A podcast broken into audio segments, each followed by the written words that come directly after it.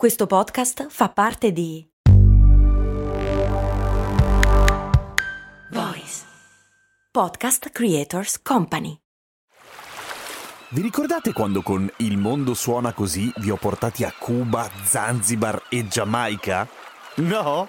E infatti non l'avevo ancora fatto. Per fortuna è uscita la nuova stagione di Il mondo suona così, il podcast di viaggi dove vi porto in giro per il pianeta tirandovi per le orecchie. Nel senso che sei arrabbiato? Ma no, nel senso dei suoni, capito? Orecchie, udito. Ah, ho capito. Sei simpatico. Il mondo suona così, una produzione voice in collaborazione con Eden Viaggi. Credo che la colpa sia del fatto che è uscito un articolo sul post ieri, se non sbaglio, sulla cacca a cubi dei vombati, ma fatto sta che mi avete tutti fatto questa domanda. È vero che i vombati cagano a cubi? Cose, cose molto umane.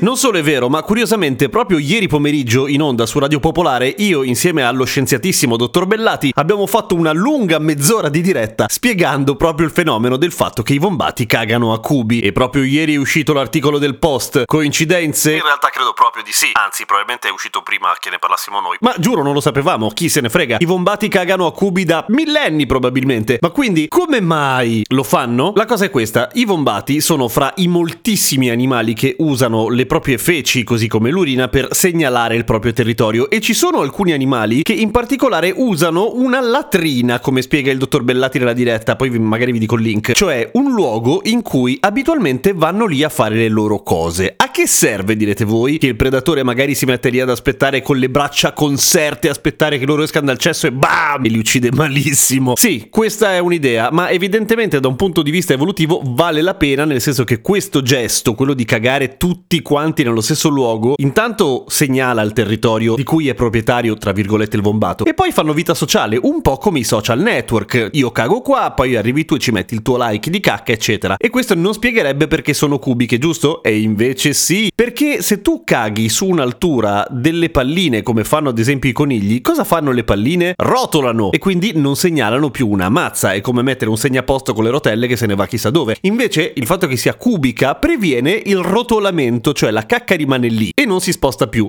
Ora potrebbero farla sciolta banalmente, ma al di là del fatto che probabilmente la loro dieta non glielo consente, chi lo sa, chi se ne frega, ma il fatto che sia cubica la cacca massimizza i lati, i lati geometrici esposti all'aria, per cui massimizza la diffusione dell'aroma di culo di vombato. E quindi la segnalazione della presenza del vombato è più efficace, evidentemente. Non potrebbero avere più lati? Sì, ma rotolerebbe. Se fosse un icosaedro, ad esempio, avrebbe un sacco di lati in più, ma rotolerebbe via. Potrebbe essere una bella piramide di cacca? No, perché comunque gli farebbero molto male gli spigoli. Evolutivamente parlando, gli scienziati ipotizzano che il vombato massimo, il vombato all'apice della sua evoluzione, il vombato col culo apicale, riuscirà a fare dei parallelepipedi, delle panette di cacca, in modo da poter esporre molta superficie e non farle rotolare. Altra domanda legittima: come fanno i vombati a fare la cacca quadrata? Hanno il culo quadrato? Eh, no.